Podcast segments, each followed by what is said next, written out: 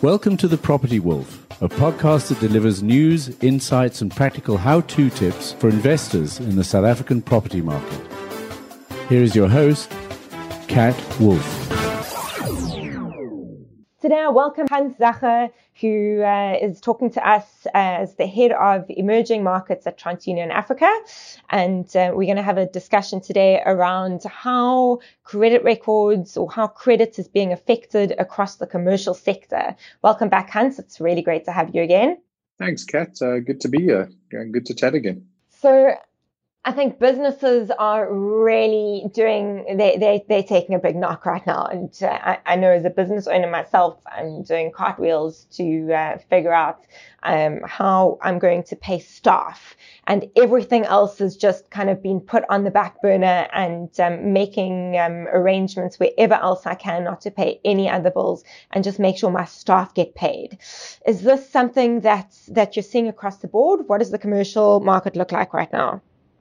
Yeah, so I mean, absolutely. I think um, with the economy essentially shut down and a and a very short list of, of essential services, uh, I, I, mean, a lot of our commercial entities are, are really hurting. Um, so if you look at, um, you know, I think banking is still operating in part. Um, healthcare, uh, food production is is still operating. Uh, the telcos in terms of servicing, but but every everyone's taking strain and and I think the most strain is you know is being felt in in those sectors that aren't operating. Uh, it's a function of how much economic activity is actually taking place in those sectors, as well as in the in the SMME space. Um, you know, I think the the big companies have have you know safety margins. They they have buffers. Uh, if they've come into this with a strong balance sheet, um, you know they're finding ways of and mechanisms uh, to navigate the storm.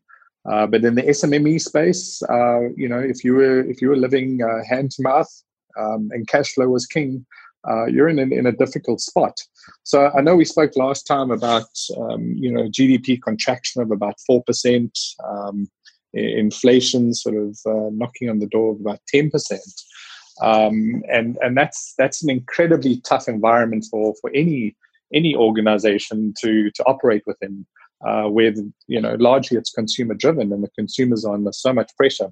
So there's just uh, so uh, so much less business to go around. Mm. I mean, so in commercial property, from a commercial property perspective, we kind of divide the market into retail, office, and industrial. Um, and across those three sectors, I, I think that it's um, it, it's a no-brainer that retail's the, the, the most badly affected because there's no way that any retail, unless you in uh, essential services, uh, there's no way that you're making any money. Um, between uh, industrial and and office types of businesses, uh, uh, what are you seeing the, the, the fall off there? What's being the, most badly affected? Maybe maybe just to make one comment on retail and then shift. You mm-hmm. know, I think you know retail has been under significant pressure from online retail, from digital retail. Um, you've even seen things like uh, you know Standard Bank closing you know multiple branches because mm. everything's been moving online. And you know, to to your point, I think if you're in traditional retail and you're not in the food space, uh, which is pretty much the only thing that's still operating, uh, I mean, it's an incredibly difficult time. And I think uh, COVID has caught a lot of our retailers uh, retailers on the back foot.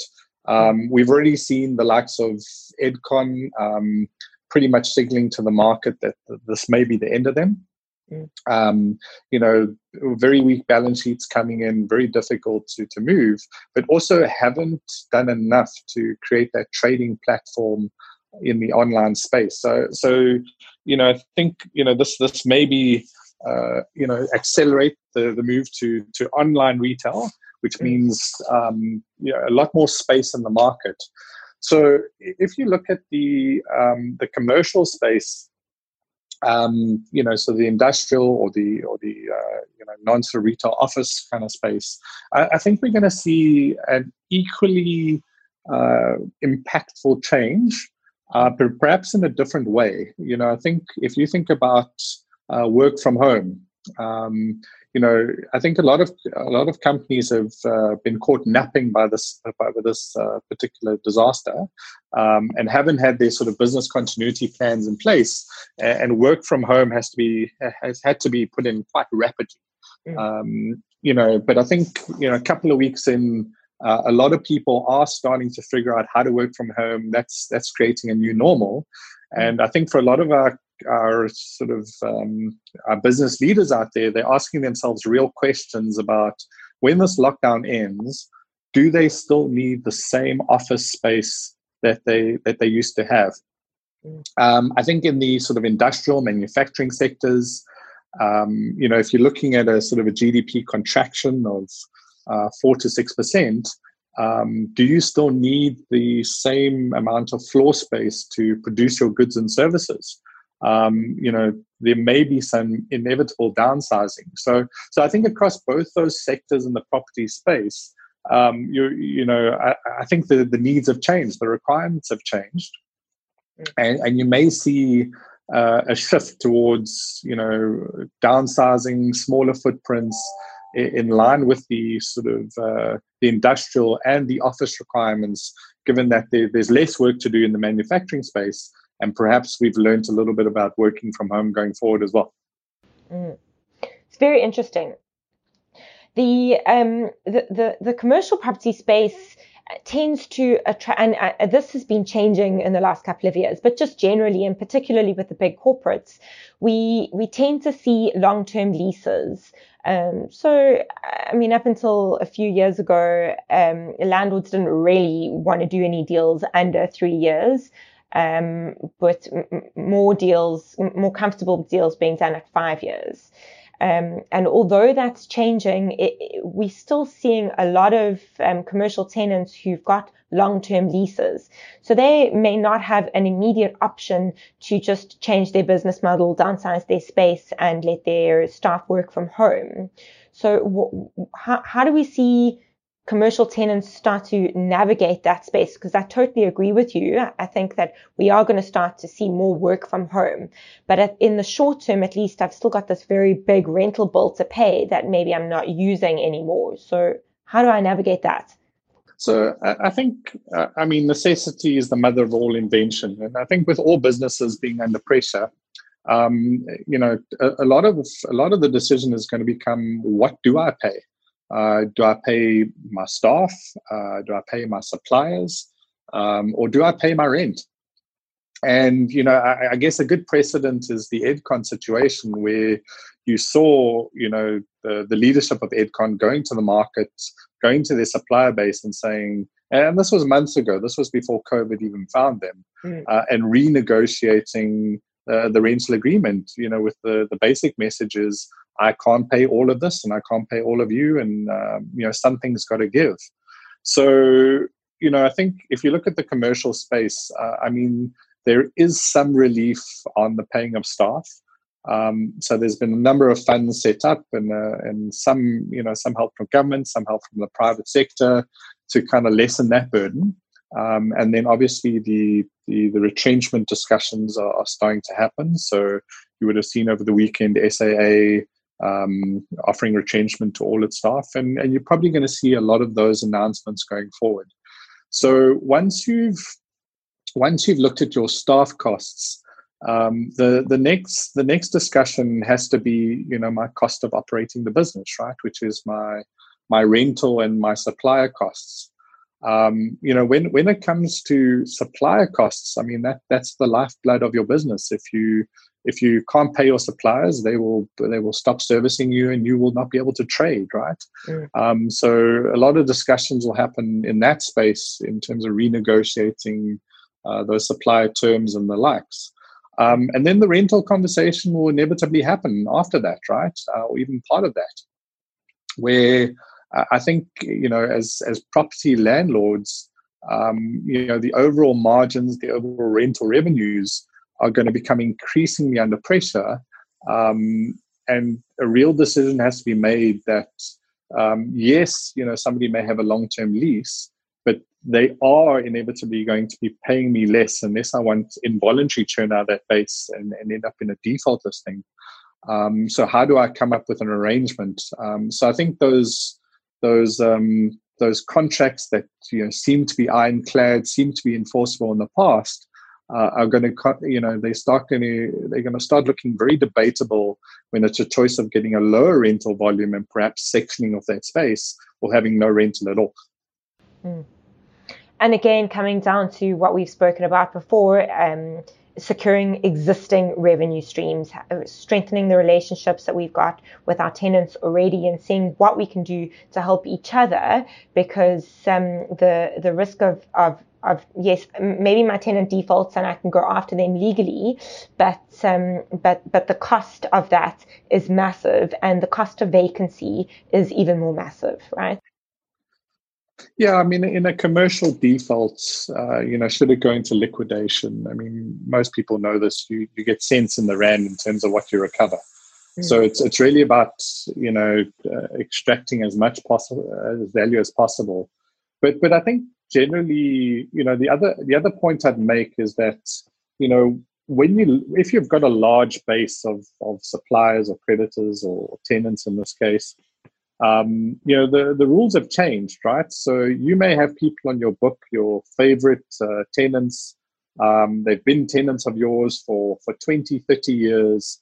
Uh, but all all that kind of uh, faith that we used to have in the market is is pretty much out the window. I mean people that you never thought would have defaulted may actually be those defaulters in, in, in the future.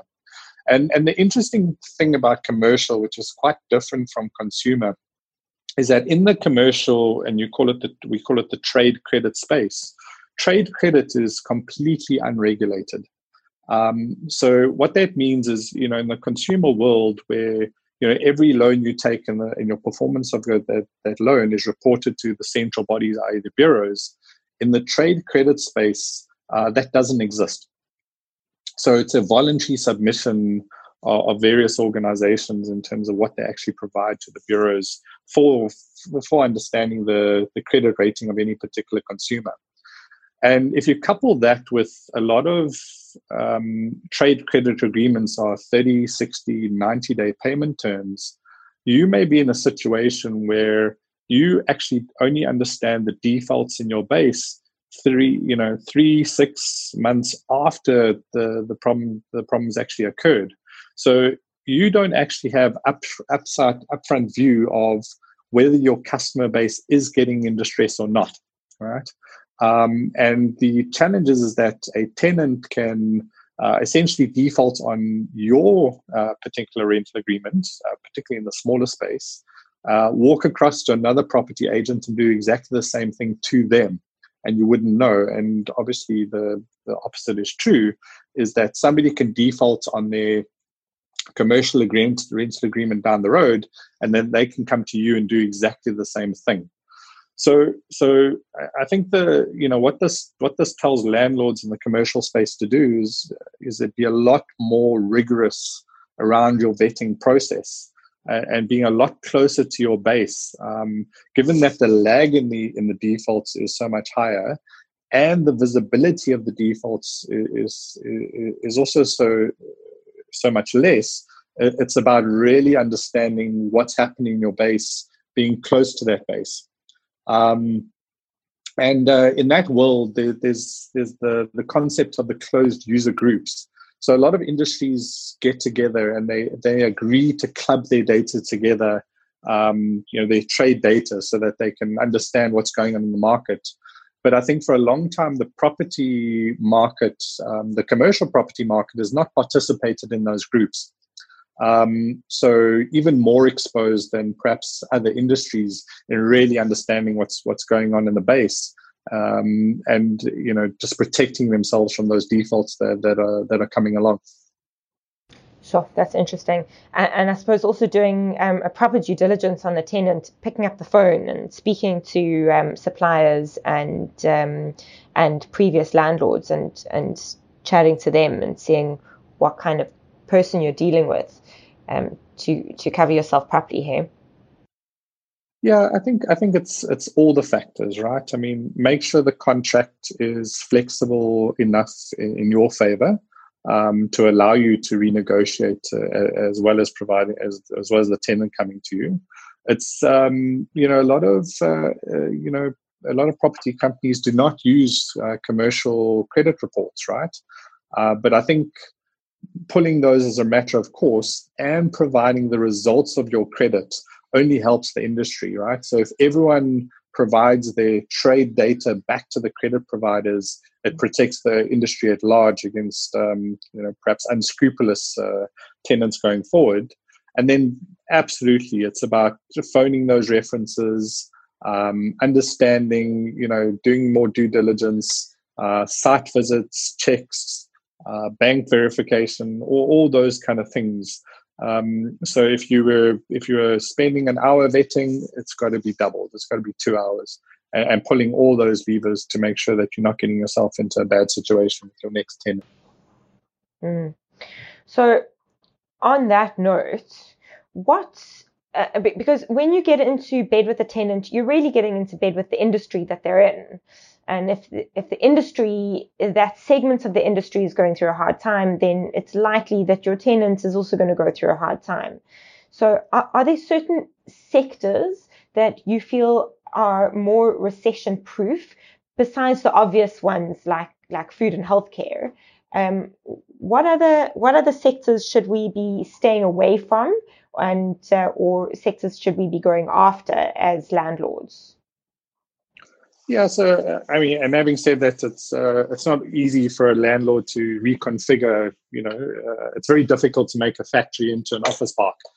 Um, but but I mean, if you if you just look at the uh, the industries that are weathering the storm incredibly well, um, it's um, things like your technology type industries are, are doing incredibly well, and and you see you're going to see that demand increase um, you you can see your sort of uh, your food um, type providers, either the production thereof or or the retail is obviously um, you know still operating quite well as an essential service. Uh, you see those those things going going up, but uh, I think pretty much everything else is is struggling. Um, you know, I think there's probably only a few more outliers in terms of gold is re- hitting record highs. Uh, but then after that, uh, if you're looking at anything in the logistics industry, um, where goods and services are moving around, that that's taken a huge knock. Uh, retail, as we've spoken about, in a very difficult position. Mm. Um, manufacturing is is is also going to is also going to be quite hard hit as consumer demand decreases.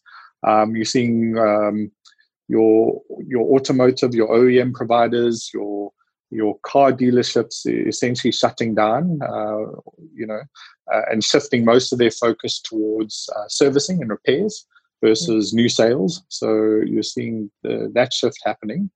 Um, and, and I think uh, you know most most of the rest are, are obvious. Um, your your luxury services, um, you know, anything you know that's providing something to uh, the first default uh, of, a, of a consumer. I mean, that's that's going to take the first hit. So I think you know the simple answer is um, stick with what's essential, stick with what uh, consumers are going to have to use. Um, you know, core backbone of the economy, banking, um, you know, uh, telco.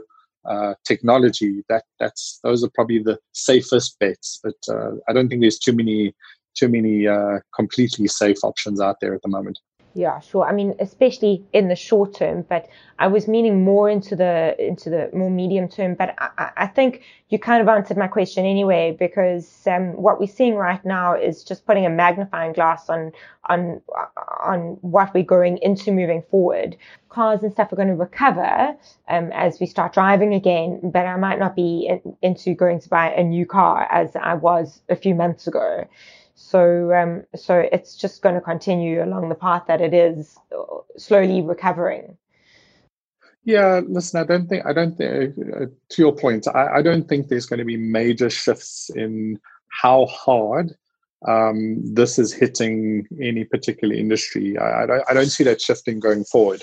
I think you'll see a gradual releasing of the uh, the economy. Um, so I guess our, our, our alcohol, tobacco friends might be the first um, just to create some economic stimulus and a bit of relief.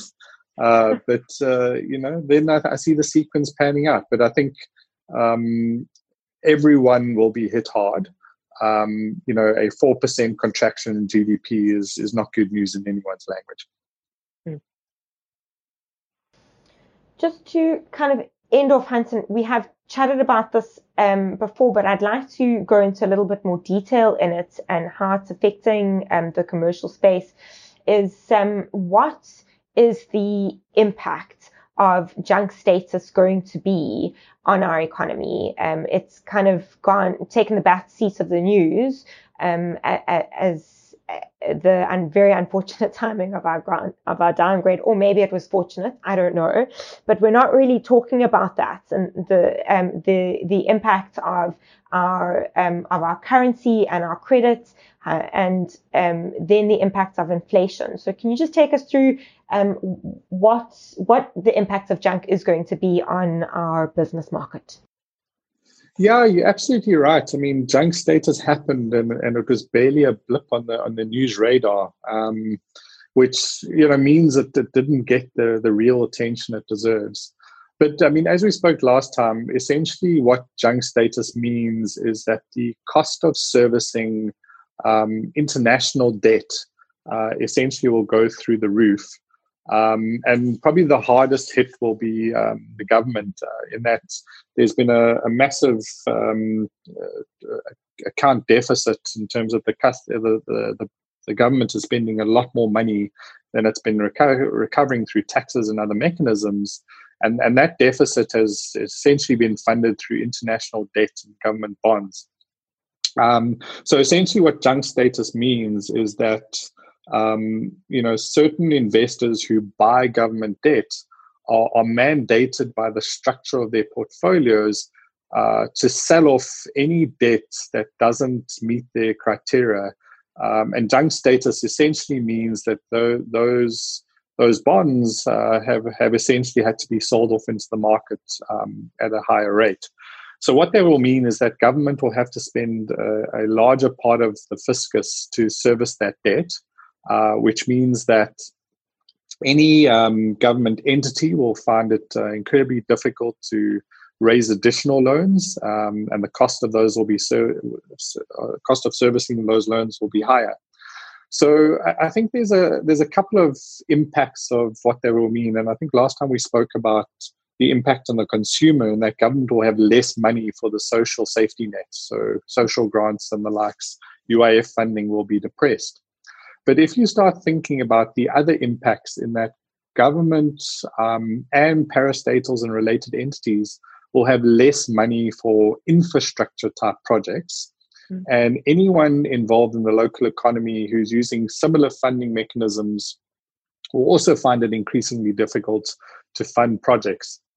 So, if we're looking at any sort of uh, infrastructural improvements, be it uh, roads or uh, property developments or anything of that nature where a large amount of capex is required and typically is funded through um, external markets, you'll see a lot of those investments will, will essentially start drying up uh, as people focus on, on maintaining the existing um, you know spend um, in, in other areas.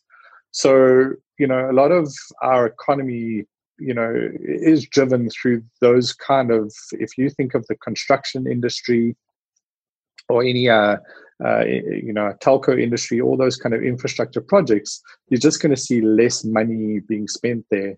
Um, and the impact of that will be spread across the across the market right? So that will that will create a, a depressing effect to to all industries uh, because it's the first link in in the chain so a lot of that um, is what's driving that GDP contraction.